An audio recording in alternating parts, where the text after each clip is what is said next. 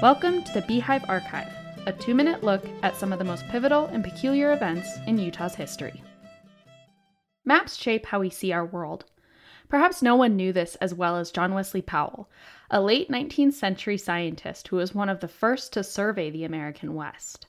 Powell's famous expeditions through America's canyons and rivers helped create the U.S. Geological Survey in 1879. As director, he created a nationwide topographic mapping project that is still used by federal agencies today. Despite his clear expertise about the land, Powell's greatest proposal for the American West was rejected. The 1862 Homestead Act provided 160 acres of land to Americans wanting to settle the frontier, but land west of the 100th meridian is significantly more arid than in the east.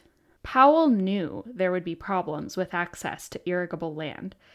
He proposed that the West be settled within natural watershed boundaries to maximize the use of rainfall as it collected in mountains and ran downstream. Central to his vision was his hydrographic map, where the square borders of Utah, Colorado, Arizona, and Nevada were broken up into a vibrant jigsaw puzzle of proposed watershed districts.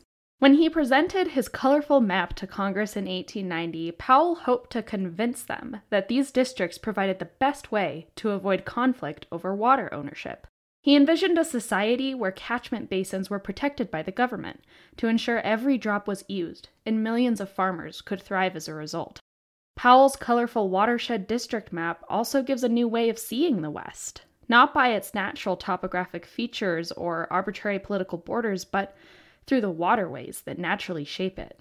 Powell's map confronted U.S. senators with a truth they refused to admit that the West was simply too dry to sustainably uphold the economic interests of exploitative developers. With some senators serving those businesses, many outright rejected Powell's ideas about water. As years of legal disputes and droughts plague the West, is time proving that Powell was right?